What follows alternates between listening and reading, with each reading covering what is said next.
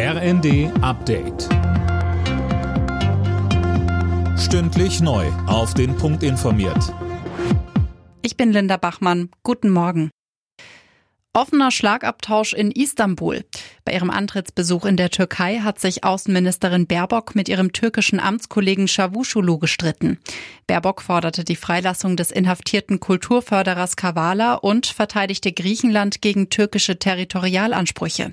Çavuşoğlu reagierte gereizt, er sprach von Doppelmoral und kritisierte, dass die neue Bundesregierung sich einseitig gegen die Türkei positioniere.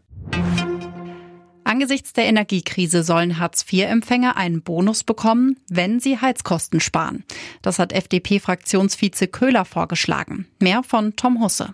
Derzeit sind die gestiegenen Preise für viele Menschen der wichtigste Anreiz, um Gas einzusparen, sagte Köhler dem RND. Bei Hartz-IV-Empfängern würde dieser Anreiz fehlen, da die Kosten in der Regel vollständig vom Jobcenter übernommen werden.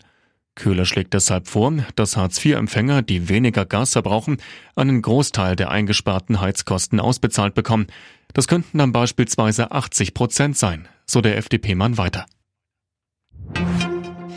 Schulschließungen wegen Corona, das soll es künftig nicht mehr geben. Das hat Gesundheitsminister Lauterbach in einem ARD-Interview bestätigt. Außerdem hat er angekündigt, dass es ab September angepasste Impfstoffe geben wird was diese Impfstoffe im Vergleich zum jetzigen Impfstoff leisten können, ist, man also senkt damit deutlich das Risiko, dass man sich überhaupt infiziert. Der jetzige Impfstoff ist ja auch sehr gut zur Vermeidung von schweren Verläufen und von Tod, aber man ist nicht wirklich gut geschützt vor der Ansteckung. Da ist der Schutz nur in ungefähr 35 Prozent und darüber geht der neue angepasste Impfstoff deutlich hinweg. Erstmals seit Beginn des Ukraine-Kriegs haben die Außenminister der USA und Russlands direkt miteinander gesprochen. US-Außenminister Blinken sagte, er habe seinem russischen Amtskollegen Lavrov klargemacht, dass die Welt niemals eine Annexion ukrainischer Gebiete akzeptieren werde. Alle Nachrichten auf rnd.de